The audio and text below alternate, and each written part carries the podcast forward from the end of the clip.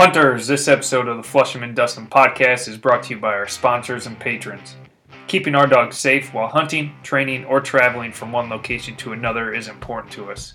We keep a first aid kit from Gun Dog Outdoors in our trucks and carry one on our hunt-ready vests in the event our dogs obtain an injury while hunting. We also carry their water bottle to keep our dogs hydrated while in the field. To check out these products and other safety gear, head over to Gun Dog Outdoors at gundogoutdoors.com and use code Ringnecks to save 10%. We transport our dogs to the hunting and training fields in our G3 Dakota 283 kennels. These kennels are one solid piece of military-grade material with a conveniently located handle on the top of the kennel to make it easier lifting in and out of our trucks. Dakota 283 also provides other specialized gear to ensure our dogs have enough water and food for a full day's hunt, and to safely store and secure our gear in our vehicles. Check out Dakota 283 at dakota283.com and use code RNR10 at checkout to save 10%. To receive a larger discount, become a patron at patreon.com, that's patreon.com. This will also get you included in our exclusive giveaways. Thank you to everyone for helping us continue to bring you Flush 'em and Dust 'em episode. Hi, hunters. Thank you for tuning into the Flush 'em and Dust 'em podcast brought to you by Nick and Tyler, the boys from Ringnecks and Retrievers. In this podcast, we will talk about guns, dogs, gear, and our successes and failures in the field through our combined 40 years of experience. We speak with hunters just like you from across the nation about their days in the field and the many memories they built with their friends and family. We are excited to have you listen. Now let's get to Flushing and Dustin. Hey guys, welcome to another Flushing and Dustin podcast. But today we have a special podcast. We're going to call this a bonus podcast, Flushing and Dustin Power Hour. This Power Hour is going to be featuring some of our fans. They're going to be on here today. We're going to be discussing certain topics that maybe people are struggling in. And I'm going to start off by introducing Tyler and myself. So I'm Nick Duran, and then we have Tyler Melcher. We are both the founders of Ringnecks and Retrievers. Tyler and I created this group so that like-minded individuals could get together and we could really communicate to each other, help each other out. So that's why we're kind of starting this power hour tonight. So I'm going to turn it over, since most people know us, and I'm going to go to Matt. And Matt's a very close friend of ours. We've known him for a long time. But I think it's just easier starting off that way. Matt, why don't you give a quick introduction of who you are, and we'll go from there. So I'm Matt Mosier. Love bird hunting, love upland hunting, love dogs. My job is a canine handler, so I get to handle a police dog and obviously get to handle a hunting dog. Run with my 1.5-year-old Hawkeye this past season. He's a black lab, and it's been a lot of fun seeing him grow. So pretty excited. I'm on my third hunting dog. So yeah, excited to meet all you guys and let's have a lot of fun. Nice. Jackson, what about yourself? I'm Jackson Peterson and I'm from Grand Forks, North Dakota, and I do mainly goose and duck hunting. And I had a golden retriever that had just passed away this last fall that I ran for 9 years. Now I'm sorry to hear that. Oh no, it's all right. He lived a good life. Now I got this new little puppy, Trigger. Man, he's a spitfire, that's for sure. So I just forgot how much work puppies are, and I'm excited to get back into a group of guys and obedience training, dog training, and just hang out. So that's me. Nice. Eddie, how about yourself? Name's Eddie. I live in New England. Work in Boston. Hunt all around New England from, Cape Cod all the way up to Vermont. I got a camp out in the grouse woods, hunt Maine as well. I run a wire-haired pointing griffon, and he is a complete a-hole, and I've learned so much about him and training. Dude, I am so intrigued by the griffon. So, or griffon, as you would say. Yeah, the griffon. So people make him out to be like these great, house dogs, and you see like designer ladies out with them. And at least the line that I got, he reminds me of like a German wire hair, everything you hear about it, like aggressive or not aggressive, but hard charging, difficult to train, all that. So all about me. I do waterfowl and upland hunting. Yeah. Reminds me of my wife. She's hard charging. You know what I mean? What's your Instagram handle, Eddie, so people can find you? It's Salty Fowl. Nice. Awesome. Thank you, sir. Brian, you want to introduce yourself? Yeah, I'm Brian Grave. I live in the northwest corner of Iowa, kind of in the middle of nowhere. Nobody'd ever hear a town that I live by. I would. I'm in Sioux City right now. Where you at? Hospers would actually be the town I live in. You're right. Nobody's ever heard of that. Yeah. So I have one of my best friends grew up in Granville, so I know where Hospers is. Nice. The middle of nowhere. But I have a 2-year-old small Munsterlander and a 3-year-old Brittany that I run. I also have a black or a yellow lab that is kind of adopted mine because my dad can't hunt anymore. Very cool. Wow. We're going to have to talk to you about how you train all those individual dogs. Yeah. Will, you want to introduce yourself? Yeah. So let's get a little background on Will. Will was on a podcast with us, Upland Brits. He's, I'm going to interrupt you. You're from Colorado. Yeah, you got it. Great podcast. I think he was 6 or 7. Maybe go listen to it, but Will, go ahead. Yeah, no, that's awesome. So Will Larson, and like you said, I run the Instagram account Upland Brits. Obviously I run 2 Brittany's. I have a 4-year-old American Brit, and then 7 or 8 month old French Brit. So they're keeping me busy, but primarily do upland hunting here just south of Denver. Mainly hunting Nebraska, Kansas, little bit of eastern Colorado, but it hasn't been super great. So yeah, it's a little about me. I've been doing it for about maybe 4 or 5 years, pretty serious. So yeah. So then we'll go to Tony, and I gotta give you guys a little background. So I actually met Tony in high school. I hunted with, it's your stepdad, right? Bear's your stepdad. Stepdad, he actually is the one that got me into pheasant hunting. So Tony and I had some pretty good times at Bear Camp. Oh yeah. Well, I got a question. Tony, is your stepdad, you said, is he not very good at shooting? Oh, he's good. It does, just because he's not. But yeah, Tony, you want to introduce yourself? Yeah, I'm Tony, and that's one of the things I was going to say. Yeah, Tyler and I have known each other since we were younger. Hunted a lot back in the day. I've been pheasant hunting since I could walk, as far as I can remember. My dad, took us hunting, but then once I got a driver's license, he just stopped hunting, and I don't know if there was a correlation there. But it was right about the time that my mom married my stepdad. So I just kind of picked right back up and started hunting with Bear. And that's when Tyler and I met. And Tyler's parents and my parents are close friends. So yep. All part of the same town and stuff like that. But yeah, I nowadays just hunt all over Iowa and public ground. I've got a mutt for a dog. The mother was a full-blooded red healer, but he looks absolutely nothing like a red healer. He actually reminds you of kind of like a griffin. He's got the face of like a wire hair. Yeah. See if we can see him. Oh, there he is. Yeah. But he's kind of shaggy like that, and he's got kind of a black lavish type head, but he's got a heck of a nose. This is his 2nd year, and he did incredible. Yeah. Nice. Yeah. Very cool. He found me a lot of birds. It's good. So.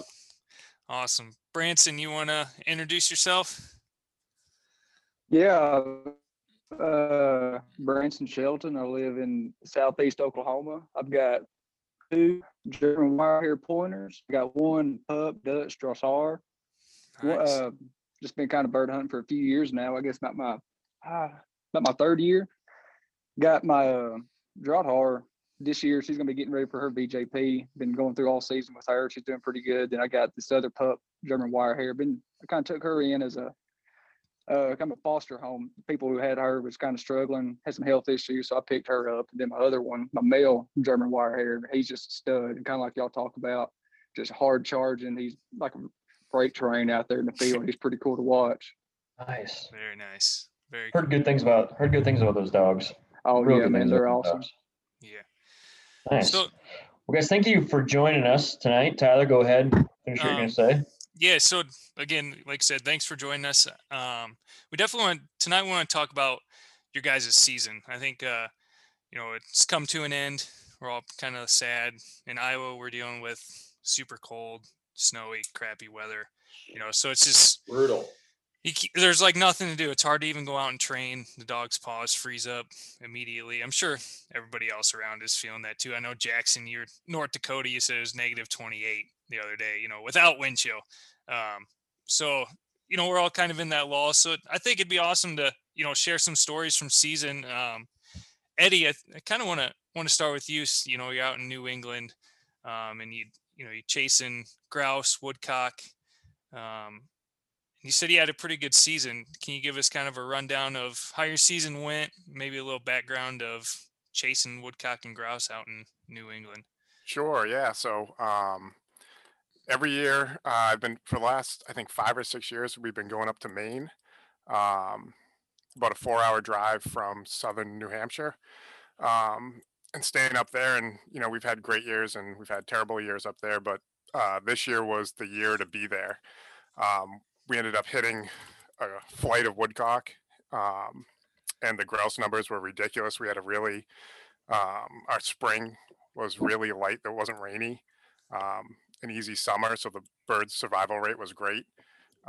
So I was getting on that trip where I went up for 4 days and we averaged 40 bird contacts a day for grouse and woodcock. Oh, wow. And it was amazing. And it was probably the best thing to start our season off with with my dog. 'Cause like, by the half of the first day, he was just pointing from further away than I've never seen. It was the best trip that I've had. It was crazy. And so how many people do you have hunting with you? And what is the limit on those per person? Per person for grouse is 4. Yeah. And don't quote me on it. I believe it's 4. Oh, shit. And woodcock was 3. It might be 4 and 5, actually. I don't know. I have to go back and check. But yeah, it's good numbers. I only shot one that whole trip. One grouse. Missed the rest, huh? Sounds like Tyler. Oh, Jesus Christ! They're pretty hard. Didn't take long. They're pretty hard to shoot. You know, they explode out of nowhere, and you have about 1 second to pull the trigger. And you're in thick woods, you know, so you don't have a good sight. If you have, you know, it's pretty tough, but super fun, rewarding when you finally get one. And, you know, from there, I bought a camp in Vermont this year, which was kind of exciting. My family, we purchased a camp way up, basically by the Canadian border, nice. Rustic, off the grid. Oh. We actually know the neighbors, which was nice. I was able to, you know, kind of hop in really quick. It was weird with COVID. I couldn't see the camp before I bought it. I had to come to an agreement and go under contract before I could see the camp. But talking to our friends, they said it's totally worth what, you know, you offer for it. And I got up there. I didn't shoot any birds, any grouse up there, but I was just exploring every chance I could, just finding. And the numbers were great. I mean, all of New England had a great springtime, no rain, easy summer. So the birds were able to survive. So that was basically my season in a nutshell. Besides, I also do sea duck hunting, but we use a lab for that, not my dog. You know, you said you had to buy this land without seeing it. That kind of reminds me of how Tyler picks out his women. Has to talk to him, can't see him. Oh, my God. Yeah. It was kind of nerve-wracking. I'm fucking with you, but kudos to you for sticking to it and being able to purchase something without seeing. Actually, I have a friend who has done that with a couple houses. Hasn't seen them. They tell the contractor tells him what it is, and that's it. Really? And he bought it. Nice. Yeah, and his wife doesn't even know about it. He's done this twice. He's done this twice now. Yeah. So, I mean, that's crazy. So now where you're located at, close to good hunting ground. Give us a little bit about. So I live in southern southern New England. It's about an hour ride to get onto grouse on public land. There's really not a lot of grouse in southern New Hampshire, where I live, but woodcock flights you can hit. You could go out one day and get on a bunch on a small piece of land, and then you can go the rest of the year without seeing any. But yeah, if the flights are good, you can definitely get on for upland wise. Woodcock were definitely good in my area. Everything else is about an hour drive or more. Are those pretty good eating? It's an acquired taste. Sorry, Matt. I think most waterfowl is kind of an acquired taste. How swamp eaters gotta be to find, I think most people just cook their ducks wrong. True. I had teal this year, and it was actually really good. The mallard that I had, oh man, I struggled with that. How do you cook it, Tony? How do you cook it? A lot of times I'm just cooking the breast, and I'm just doing a pan, like a hot pan sear, medium rare. But if I'm doing a whole, duck, I brine it, and I brine it for at least 24 hours. Nice. And then I'm doing a slow roast.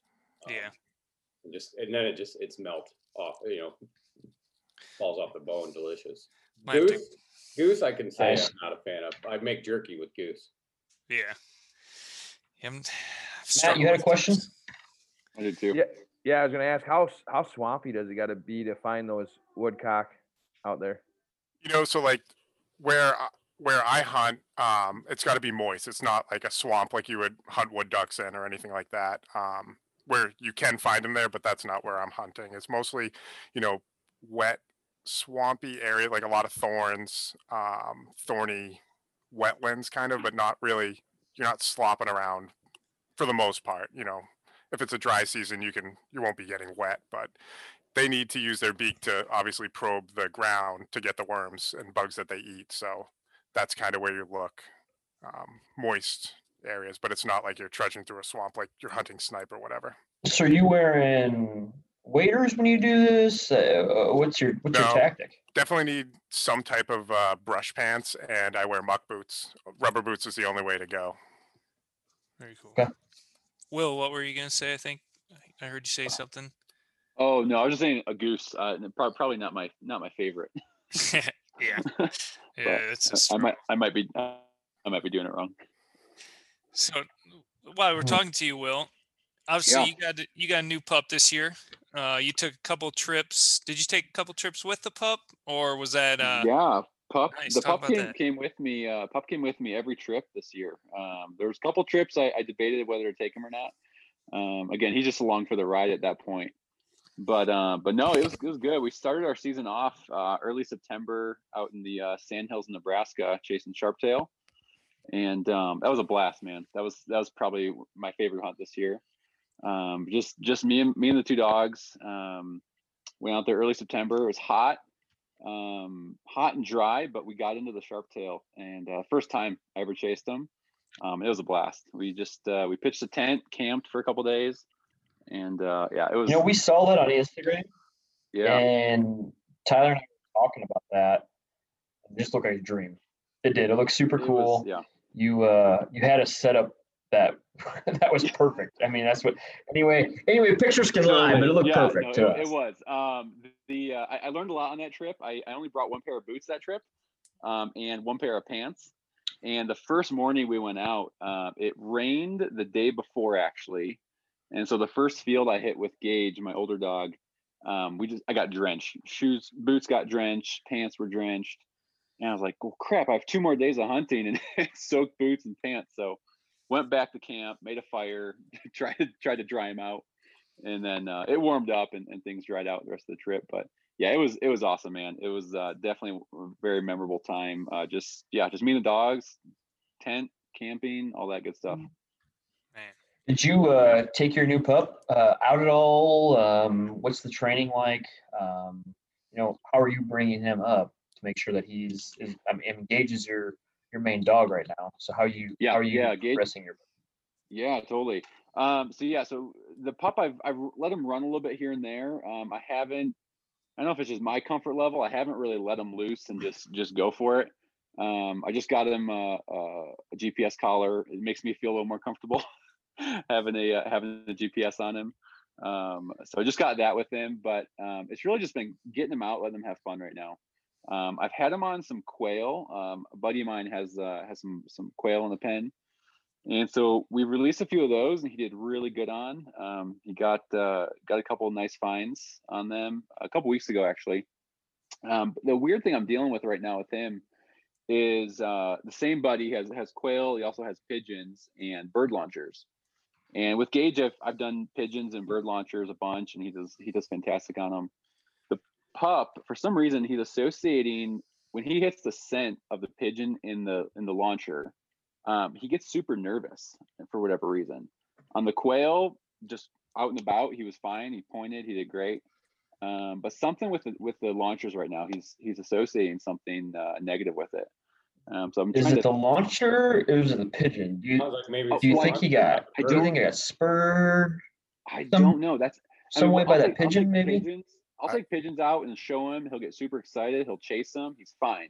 It's when they're in the launcher in the trap, and he hits the scent. He'll go on point, and then he'll take 4 or 5 steps backwards and kind of look around. So I just want to interrupt and say I think this is a great time to.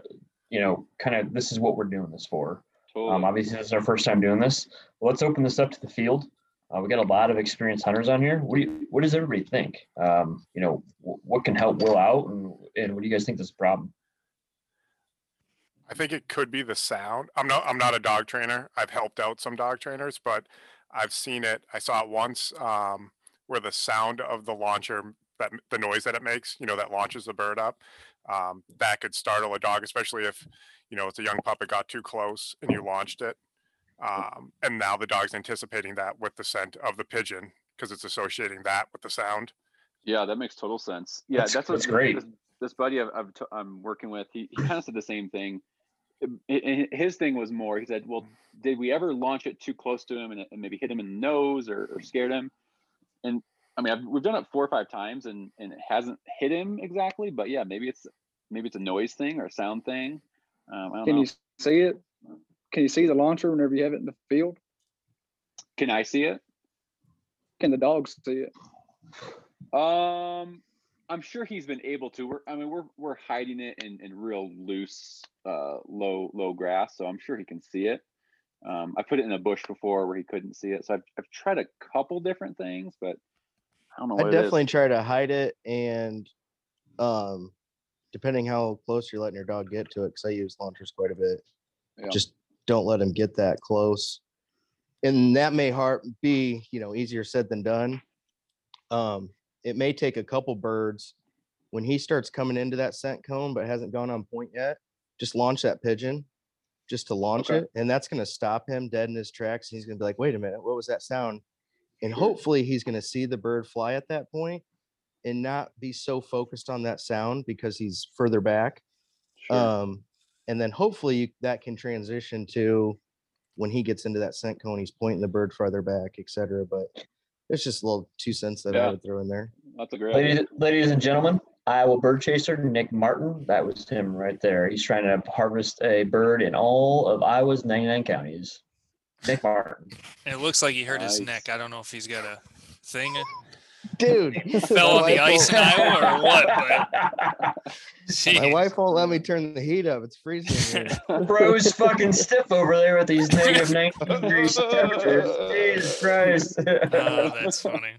Well, my advice, and for what this is worth, obviously, with everybody else, I'm not a dog trainer either. I've seen some things in terms of, I'm thinking of it in terms of kind of like training a dog not to be gun shy. So maybe you have your pup get close, and if it's afraid of this launcher, each time you kind of have it, he's maybe on point, maybe he's on sit. I don't know the best way. I've never done it before. But each time that bird is launched, you give him a treat. So now he's thinking, okay, this is something I want to do. This is a good thing. I don't need to be afraid of this. So like when I introduced my dog Diesel to not being gun shy, I started 100 yards out. And then I would give a nod or raise my hand or whatever that would be. They'd shoot, treat. Okay, No problem. We do it a couple more times, and then we move to 75 yards. Shoot, treat, and keep doing that. And eventually, by the time we were done, after a week, you know, we were right by the shooter, and every time he shot, treat, shot, treat. Now it's like he doesn't even associate the shot. He doesn't even know it. He just knows that something good is coming from that. So that's awesome. I don't know what that looks like. Yeah. I don't know what that looks like in terms of a bird launcher, but maybe something like that. And that would be an experiment because I haven't done that before, but that's just something I was thinking of. That makes sense. Yeah. Cause it's all about that association for them. And so whether it's a smell or something, you know, dogs are, they're just associating that scent right now with something that's making them nervous. So, and maybe if you think scent is such a big thing, maybe get like a pigeon on a string, kind of go back to more basics and just get that bird around that scent without the launcher even being involved. If you do think it's more of a scent issue, yeah, just make it fun again for the bird to be around that scent.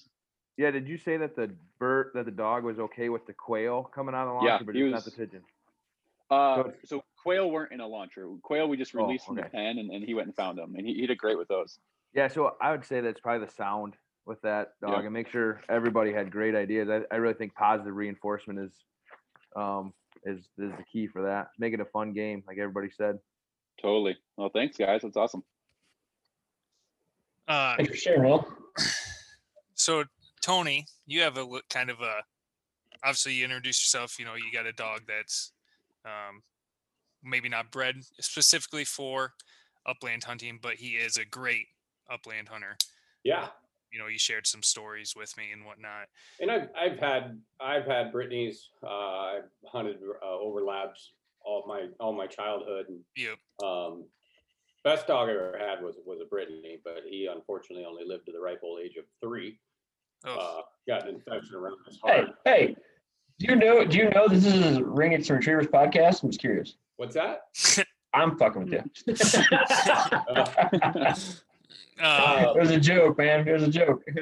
But Brittany's are great dogs. I'm just fucking. And it, you know, with this dog, I didn't get him. I mean, we got him as a family pet. You know, it was just he was a free to a good home farm dog, accidental breeding. Like they didn't know who the father was. They just knew. I saw the mother on site. Like I said, it was a full-blooded red healer. But as you know, I could tell just by his body shape, there's definitely some lab in him. So there's a county park here on the edge of Cedar Rapids where I live, and it's a reserve, a nature reserve. So it's no hunting or anything like that, but it is chock full of pheasants, and that's where I've always trained all my other past dogs. So I would take him out there just for exercise and just to, you know, see what he thinks. If he comes across a bird, and the first couple times we were out there, I would just walk him straight through the tall grass, not even on the mowed path.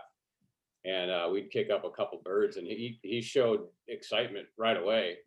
So then, I kind of just went with it. I figured what the heck. And I haven't really done any formal, official, obedience training. Or he retrieves like a champ. We kayak a lot in the summertime, so he's real happy in the water. We went duck hunting early teal season this year, and I played, every time we were on the kayak, I always brought a dummy, and we always played retrieve in the water. So he's really comfortable with that. And the first duck I shot, I walked him out to it. I had my chest waders on. He swam out next to me, and as soon as we got 10 feet from it, he swam right to it and grabbed it and brought it back. The second one, same thing, walked him out to it. Third one, he swam 65 yards to get a duck.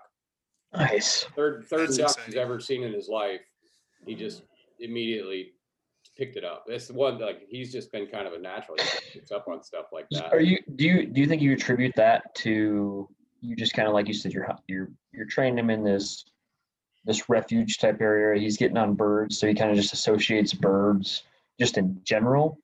Or do you think he just has that drive to just an unnatural drive maybe to go get those birds? I think he definitely has prey drive. He's caught a couple squirrels in the backyard, but he's not overly aggressive. Like he doesn't go after cats or anything like that. But he definitely does have prey drive. And after getting out pheasant hunting last year at the end of the season with him, because I hunt solo about 95% of the time, And but at the end of the season last year, I was with a group of guys that had some really well groomed dogs, labs, and I watched him watching those other dogs. Like he was, I mean, it was visible watching, seeing him watch those other dogs. So I've always been someone to be an advocate. Like when you have a young pup and getting them around other dogs that are really well groomed, they can pick up on that stuff real quick. And he immediately did once. And he was never gun shy. I started with a 22, just out walking around in the woods, shooting randomly just around him, like without any kind of association to retrieving or anything, just to get him associated to noise.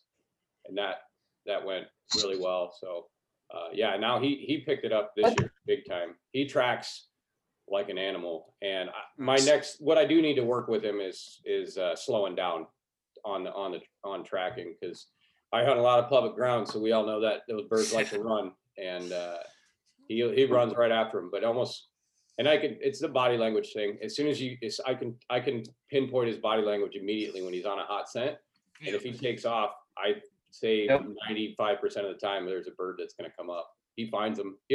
I've watched him work birds for 150, 200 yards, and he's not even 2 years old. He'll be 2 in March. Like, he just got kind of a natural talent for it. He found 3 downbirds for me that were winged and ran. The last retrieve of the year was a 200-yard find, and he pounced. Like, he was in a dead sprint chasing that bird, and he went past it, immediately realized he lost the scent, turned around, and jumped literally 5 feet in the air and landed on the bird. It was like, that's magical. Pretty cool. It's awesome. Amazing. I want to keep this interactive so everybody's just not sitting there. Oh yeah, sure. Sorry, Tony, you had a really good. You had no. You're fine. No, you told your story, but I want to piggyback off of something that you said. You said, and I want to get everybody's opinion on this and what they think. And I'll give my quick 2 cents on it. You said you took your dog out, and he was hunting with other labs or mixes of dogs, whatever the case may be. But you could visibly see him learn from those dogs. That's kind of what you said, right? So I noticed that when another dog got real birdie, like and like a buddy of mine that I hunt with, he's got a high pedigree lab that's got super high energy, and he's the most visibly birdie dog I've ever seen in my life. He just goes berserk. Nice. And it was like he would stand there and watch it, like, what are you doing? And then he'd see a bird pop up, and then he'd go crazy. So it was just like I could see him physically watching that other dog. It was pretty cool. So in my experience with this, and this is with Tyler and his dogs, my dog is 6, Tyler's dogs are 3 and 2, but we've been hunting together since he got his pups. I would agree with you. His pups have learned from Diesel. I had Diesel professionally trained, so I won't take any credit other than I've reinforced. I think he's a monster. He's great. But I think Tyler's dogs have learned off that. Just open this up to everybody. What's your feedback on that? For like, even Will, you got a new pup. So, what do you think about that? And, kind of tie it back into the group, I guess. Yeah, no, I mean, I agree with that. I think they can definitely learn from other dogs. I saw it firsthand my last trip of the season. I went out with a buddy who's got 2 amazing veteran GSPs. And I even saw my 4-year-old Gage just kind of what you were saying. Was that, who was that? Tony. Yep. Tony, you were saying, yeah. Gage was kind of watching them, and my buddy's GSPs are, I think, 11 and 12, and just rock solid dogs in the field. And I noticed that when I was out there, Gage was almost letting them kind of lead it sometimes and kind of figure things out. And then he'd jump in there and do his thing too. But I definitely think dog watching, and I sure hope my pup is watching Gage because he needs it. And Branson, you run a few different dogs, it sounds like, too. Have you had experience? I don't know how close in age. Sounds like, if I remember right, you had 3 dogs. Is that correct? Did you run them close in age, or do you kind of take them out separately, or what do you do? My male German wire hair, he's 4 years old, so he's had several seasons now running solo. Yeah. This is the first year to have to be running a pair. And getting that third dog was kind of a, I don't know, it was just a quick deal. I wasn't really ready for it. I didn't want to run three dogs.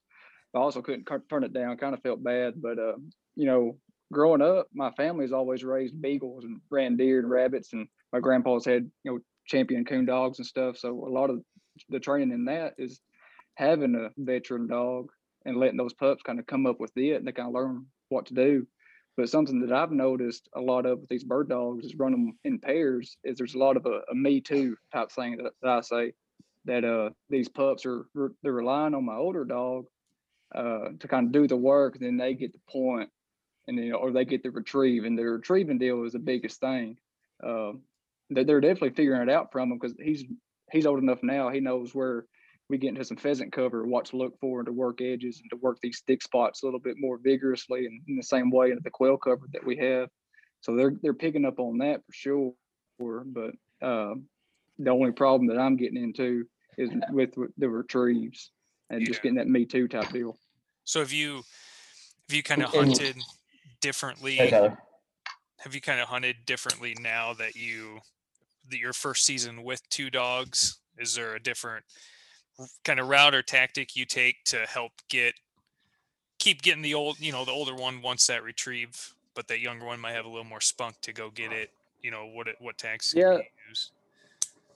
So a lot of that comes getting back on that bird launcher, and I'll try to get both of them, in which two of the dogs, my draught and my older wire hair, man, they just work really good together.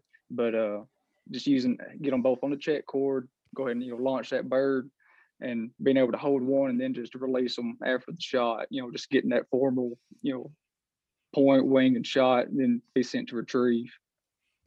The last thing that I want to do is get a bird that's all ate up. Yeah, pulled apart, no feathers left. Yeah. Do you find that having that many, so you have your dogs retrieving after one, what are you doing for those pups so they're not essentially battling over the bird? I guess, what are you coming up with there? What's your solution to that? To fighting over the bird?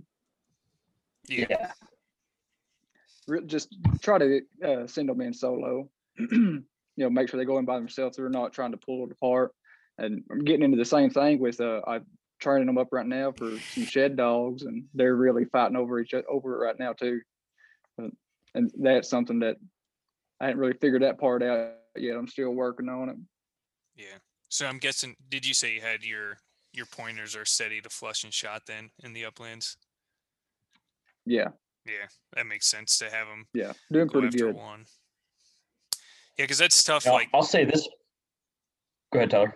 Like, even when you're hunting with friends and stuff, you know, it's hard to even, you know, a bird goes up, and even if you know, like if my dogs aren't on it, to try to get them to recall without wanting to go get that bird, you know, because like you said, the dog that puts it up, you want that dog to get the retrieve. It's just, it's the reward for it. It's the most rewarding part of the hunt for the dog. And I think that's also the most challenging part, to, especially when you're hunting in a group, to, you know, have that dog.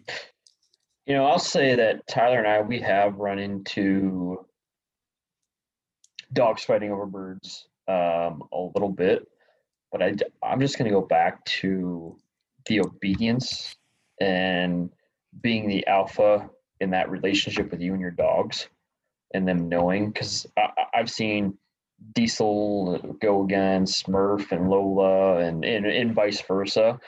And the thing that I've noticed is if I'm able to even give Diesel a little nick and just calm him off, like he's at that age now, he knows that he's supposed to go after that bird. But, you know, if I can control him off of that, it seems to be okay. And it doesn't seem to affect his bird drive. And then I don't know what Tyler necessarily does, but like if Diesel kicks up a bird and I shoot a bird, Tyler's dogs will run to that bird, but he's able to call them off too, whether that's a nick or his whistle, and I'll let Tyler comment on that. But we've seemed to come up with a pretty good, for whatever works for us, plan that doesn't deter a bird or dogs from picking up those birds and bringing them back.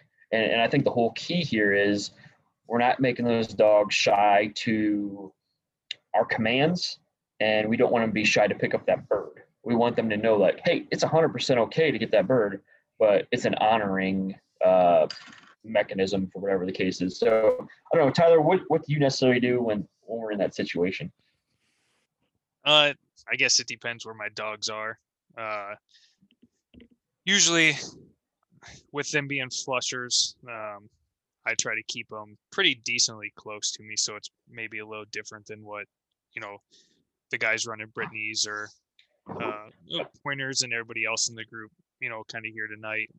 I do think with pointers and whatnot, you know, having that honor is definitely something that you need, because you're getting right up on the bird and both dogs are right there when the bird flushes.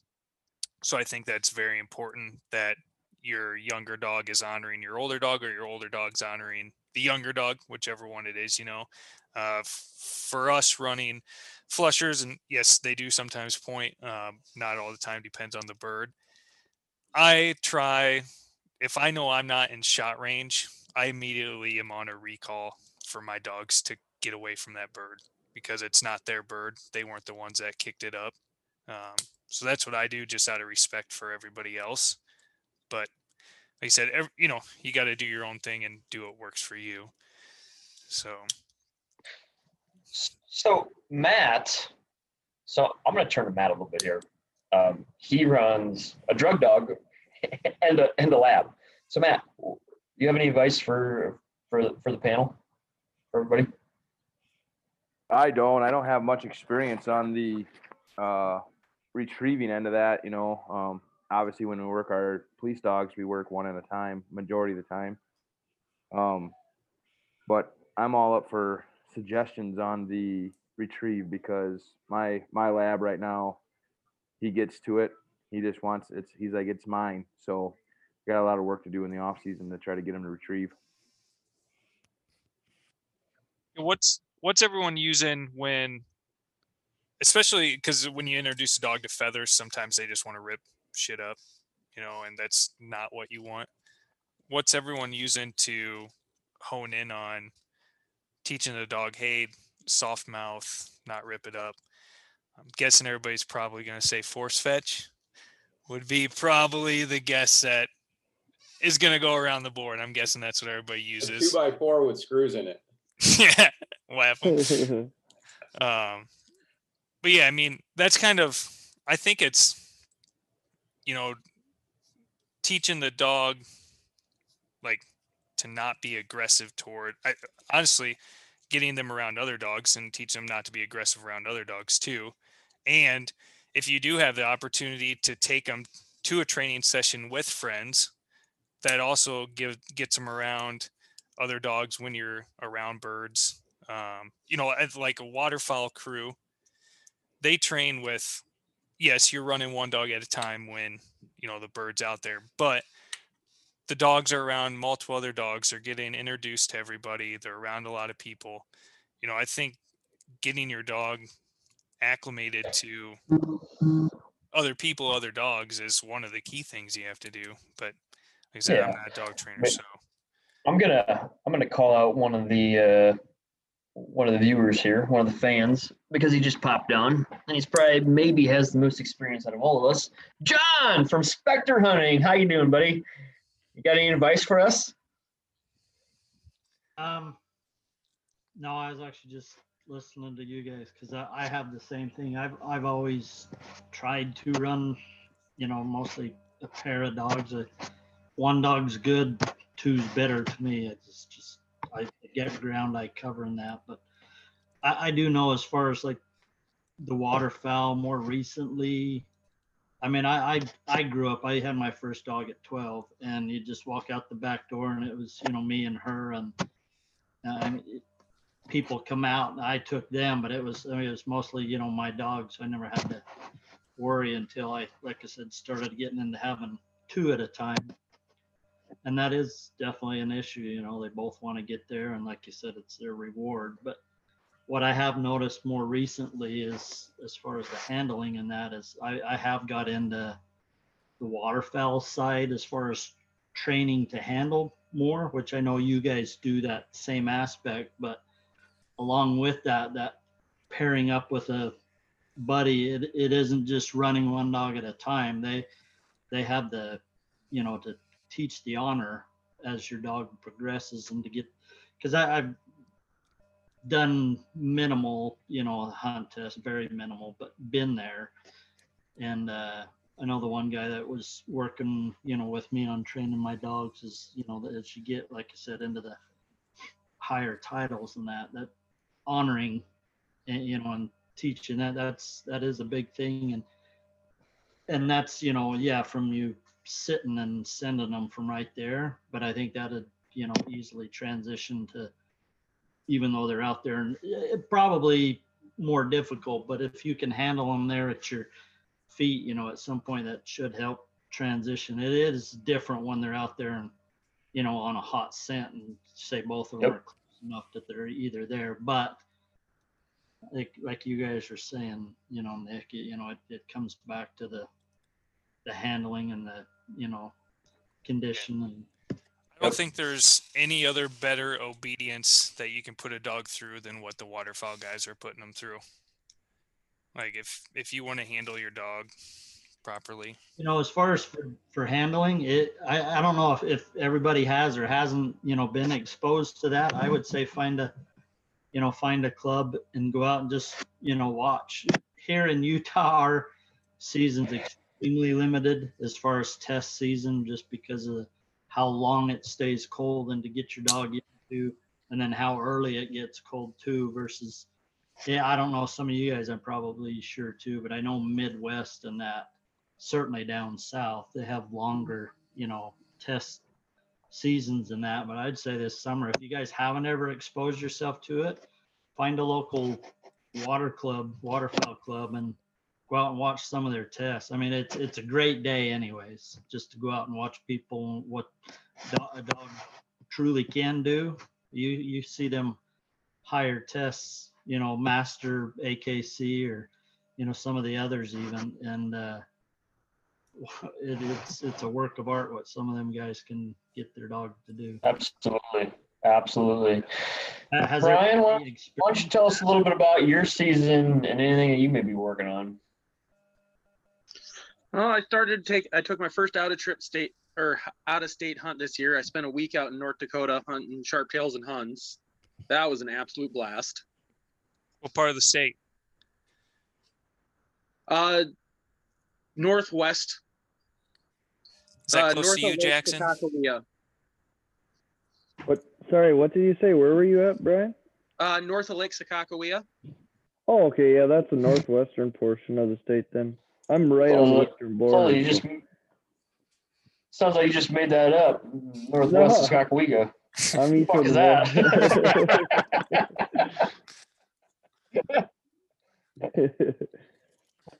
This your first year hunt out in North Dakota then, Brian? That was the first year I've ever taken an out-of-state hunt. Nice. How'd that go? Awesome. Dogs do. Remind us what you're hunting with again. What are your pups and go from there? I have a 2-year-old small Munster and a 3-year-old Brittany. Yes.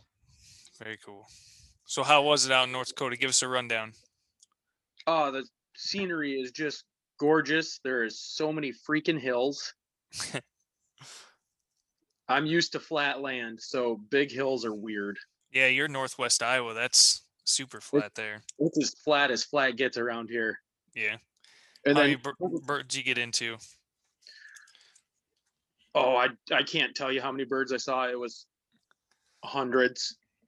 And in my 5 days of hunting, I ended up with 8 sharp tails and 5 huns. Oh, nice. That's pretty good. Do you specifically go out there just for sharp tails and huns, or?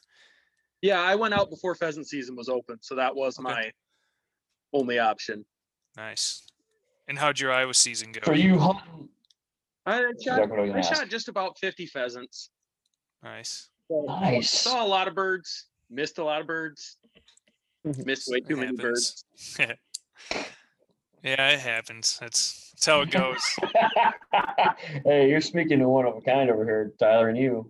Hey, you gotta leave some to reproduce. So are you hunting private or public out in Northwest Iowa? That's like where the prime area is. Nick Martin, I've seen you miss plenty of birds on your fucking Instagram too. In the county I live in, there is very little public land, so I do mostly hunt private, but I have a few public land spots that I'm pretty secretive of because there's not a lot of them. Yeah. Don't you live in Honduras, Iowa, or something like that? What's it called? Yeah, there's some Hollanders up here. Hospers, Nick. Hospers. Well, speaking of North Dakota, we got Jackson. So you said he got a new pup this year. How old's your pup? He's only 4 months. So you probably did you not in your... No, it gets so cold here too. I haven't had a chance to really... We've been working hard on obedience, and I introduced him to, feathers last week. So yeah. I'm mainly goose, I guess, because we're opposite of where Brian was. We're all flat. We're right on like the Red River Valley, it's called. So, I mean, it's as flat as a cow pissing on a flat rock. There's no hills. There's nothing. So I guess. So and I mainly goose. You're okay to drink downstream then, is what you're saying. Yeah, definitely. Oh, okay. And I mainly goose hunt, so the problem with my pup, I should have asked you guys this before, is the golden retriever I had previous was, he could sit in my blind all day long, he wouldn't come off key or nothing, and this little guy I got is a freaking gong show. He's a little bucking bronco. I honestly, I mean, it's great when we're training, because I can harness that energy, and he loves to retrieve. But I can't get him to stay worth a damn. And I, as far as obedience, he's good. But like I've worked with the mole marsh I have, and he doesn't like to stay. And there's him coming in the door right now. So yeah. So the I guess the one thing that I did with the program that I'm using is we actually called it Grill and Chill. Here, Trigger. And I would actually take and it was nice because in the summer when I do this, but every time I was out grilling, I would take my dogs and put them either on the place board. Oh, look at the cute little guy. So what I would do, Jackson, is it's called Grill and Chill. And like I said, every time I was grilling in the summer or sitting, having a beer in the backyard, I'd pull out my mole marsh blind or I'd pull out a place board, and my dogs are required to sit on that for the entirety of that I sit out there. So I'd sit out there between 45 minutes to an hour. Every time they'd try to come off place or come out of the blind, correction, put them back in the blind. And my dog, so Murph, he has a stupid amount of energy too. And it's really helped him. So that might be something you try, especially now since it's so cold. You can really work on that inside, and it might work for you. The other thing that I would say, Jackson, is he's 4 months old. Right. So kind of let the puppy be a puppy a little bit. I mean, we don't want to get too serious too fast from what I've learned. So obviously a little bit different than what Tyler's saying. I think what Tyler's doing is great, but maybe from what I would say is start that at a little bit of a further stage. So 7, 8, 9 months and doing what Tyler's doing. And that might be more beneficial. Right now, he's trying to figure things out. And I think for the most part, you want him to try to figure things out. I don't know if anybody else has anything else to say.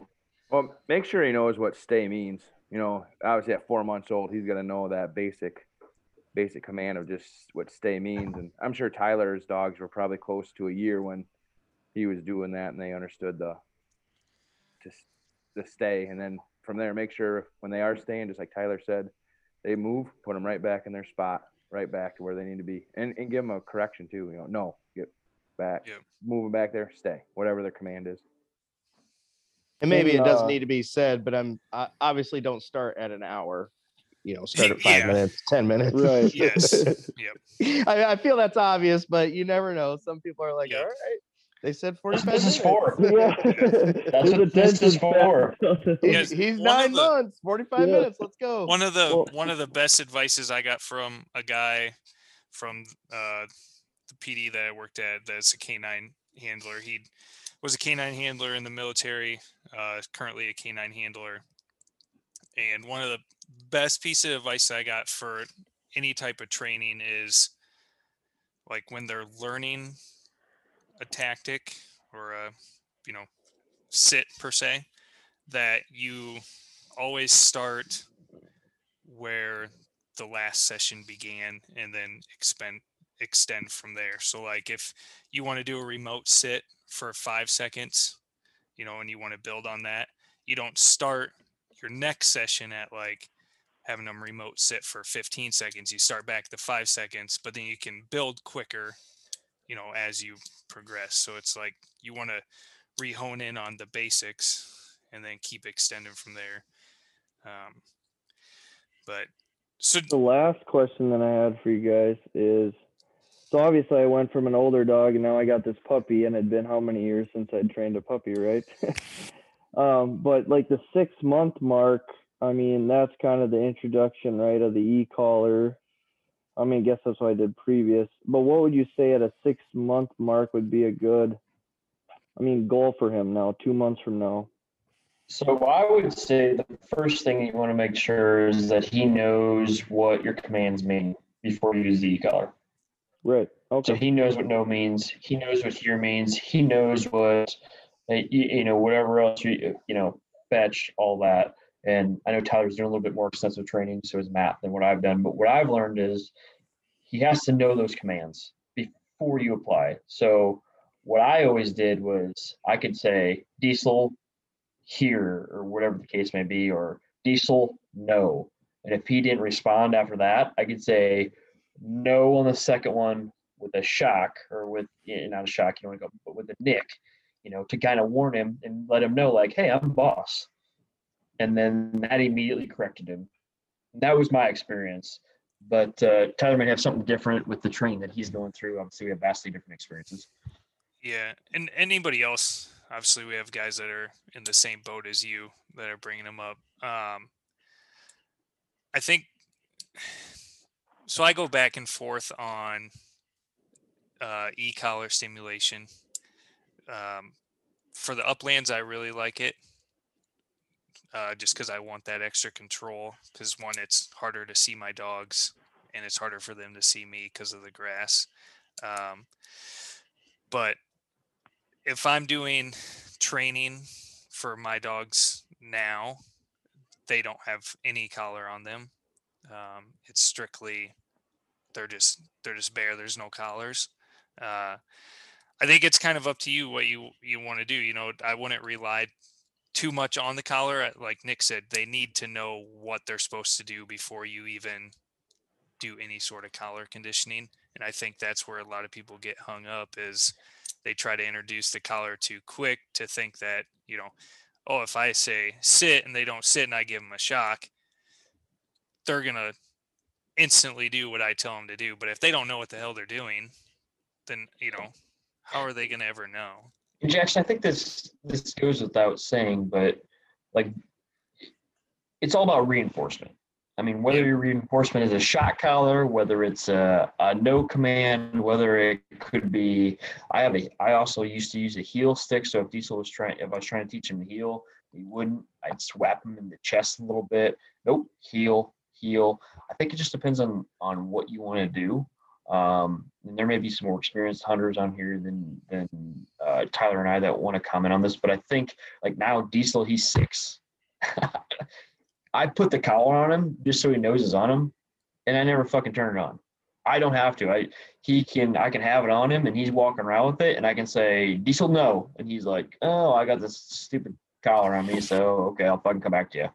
I don't need it at all, no matter where I'm at. I could be hunting. He's whistle trained. He knows that when I'm doing those things. So again, I think it's just reinforcement, and it's kind of whatever you want to make it, but don't introduce him too fast is what I would say. But let's hear from some of the other people. Yeah. I'll just jump in real quick just to kind of reiterate what you guys are saying. But with my pup right now, so Gunner is just a little over 7 months now. And the whole thing with reinforcement is, he was around 6.5 months, maybe just turned 7 months, and he knew what here was. clearly, but once I noticed him kind of start blowing me off, then I was like, okay, that's kind of a cue. I know he knows what it means. Now it's time to kind of introduce the e-collar, and he's adjusted really, really well to it. But like you guys were just saying, it's I knew he knew what here meant, and then once he kind of started deciding, yeah, it was a good indicator for me to see. Okay, I think he's ready because I know he knows it, and now he's just being a little punk. So yeah, that's a real good tip, because I don't think, like, if I was thinking back to some of my reinforcement stuff and when I would use the collar, I don't know if I noticed what you just said, where he would blow me off. I don't know if I noticed that. Yeah. Yeah. So that's a good tip. Yeah. Yeah. It was just a good little insider thing for me. And then even like with Gage now, and he's almost, about 4 years old now. Like you guys are saying, the older the dogs get now, and he's been through a ton of collar work, I have to use it less and less now in the field, which is so nice, not have to be using that. But yeah, if you start it right, take it slow, super low stimulation at first, just, whatever the dog's ready for, I think it pays off. One of the things I use with Gage quite a bit, I use it probably more than anything, an e-collar function is a tone. So if I'm out hunting and I just give him a tone on my collar, so it beeps on his collar. It's just like a low beep. It's kind of like a recall for him. So if he's getting out there a little further, I'm not out there screaming and yelling, Gage here. I just give him a couple beeps of a tone on his collar, and he'll come back in range to me, which is good. And I use that with really just the e-collar preparation. Speaking of that, yelling at your dog. Go ahead. So like what he was saying about using the tone. So the Brittany I had before, I used collar on him, and mine didn't have a tone. It had to vibrate. And he, same, like you were saying, his attitude immediately changed as soon as the collar was on him. Like then he knew, okay, I got to behave. So I really didn't have to use it often, but I had him trained to where I'd hit the vibrate once, and it would just get his attention. He would just turn and look, and I would either give him a hand signal one way or the other, or if I wanted him to come straight back to me, I would hit it twice. And it didn't take very long to actually get that like trained into him. And it was a really efficient tool in the field, because if he was on a hot scent and he was getting out a little too far ahead of me, especially on public ground, the birds were going to flush wild, I would just hit that vibrate once, and he would stop and look and wait for me to catch up. Just get their attention on the scent. So very similar, like what you're saying, Willard. Yeah. Yeah, I think I've been on a hunt this past year. It was pretty annoying. It was actually with my sister's boyfriend about 3 fucking times. And my sister's boyfriend took her dog hunting, and one time had to tackle the dog in the field, but he chased him about a half a fucking mile. And Matt and Tyler were both on that hunt. The other hunt, we lost him, and we had to go back and get 4-wheelers and drive through the field. And we ended up finding him. And then I don't remember the third time. I think we just ended up walking around and we found him. So, jeez. I'll never hunt with the dog again. I told him this dog's retired. It's fucking done, because that's terrible. Like, you ruined our whole day. You ruined our hunt. So, I think this conversation, what we're doing, kind of brings it out and drives people to have a better dog and a better hunting experience. And I want to add with what Nick was saying about the dog that we hunted with. His name was Oakley. And my thought, the biggest problem he had is he would just say Oakley, Oakley. He would never actually give him a command. Like, he would just say Oakley instead of saying Oakley here or Oakley come. It was just Oakley. Well, Oakley's going to keep running around because, yeah, that's my name. And if he actually would have gave him a command, I think it might have helped a little bit. Good point, Matt. Good point. Oh man, that was. Dog's fucking done. Dog's fucking done, though. That's what we'll say. It was the best tackle I've seen, and I coach football, and it was actually one of the best tackles I've seen. It literally in a field, going up a hill, yelling Oakley, Oakley, Oakley. Would not come to him. Dog gets within 10 feet, and Josh is fucking just sprawled out. Gun falls on the ground. Yeah, he threw it. Tackles him. Threw his gun, then tackled the dog. Yeah. No shit. After that, he hooked him up to a leash around his waist after that. And we're walking through a food plot. He's on the outside of the food plot. And all of a sudden, no birds flying. All of a sudden, all we hear is two shots from him, like pointed at the ground. I'm like, oh my God, he just shot his dog. And it was a coyote that ran out, but it was so close to him that it looked like he was shooting straight down. I was like, man, he was really pissed off at that dog. That was pretty funny. And he said, he goes, I probably would have never got that fucking coyote if this dog wasn't attached to my fucking waist.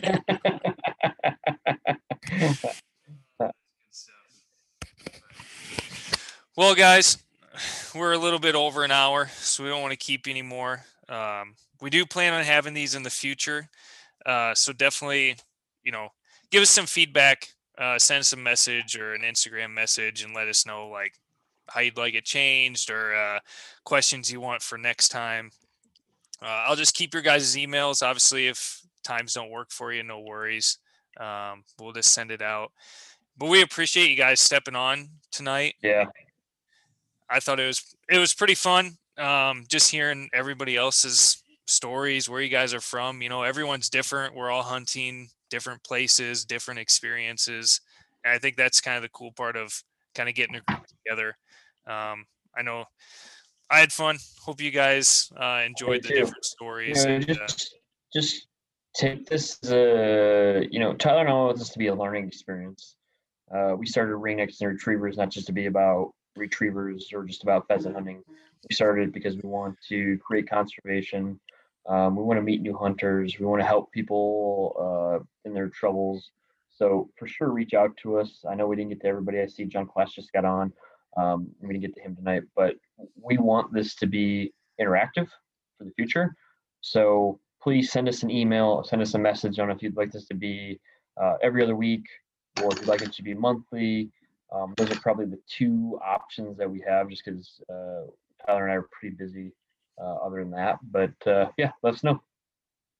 Wish I'd have jumped on sooner. Yeah. Don't worry. You can hear the recording afterwards. Sure. Next time. We'll catch you next time. We'll get you first next time, John. Sure. So, all right. I appreciate you guys. Everyone have a good night. Care. All right. We'll see you next time.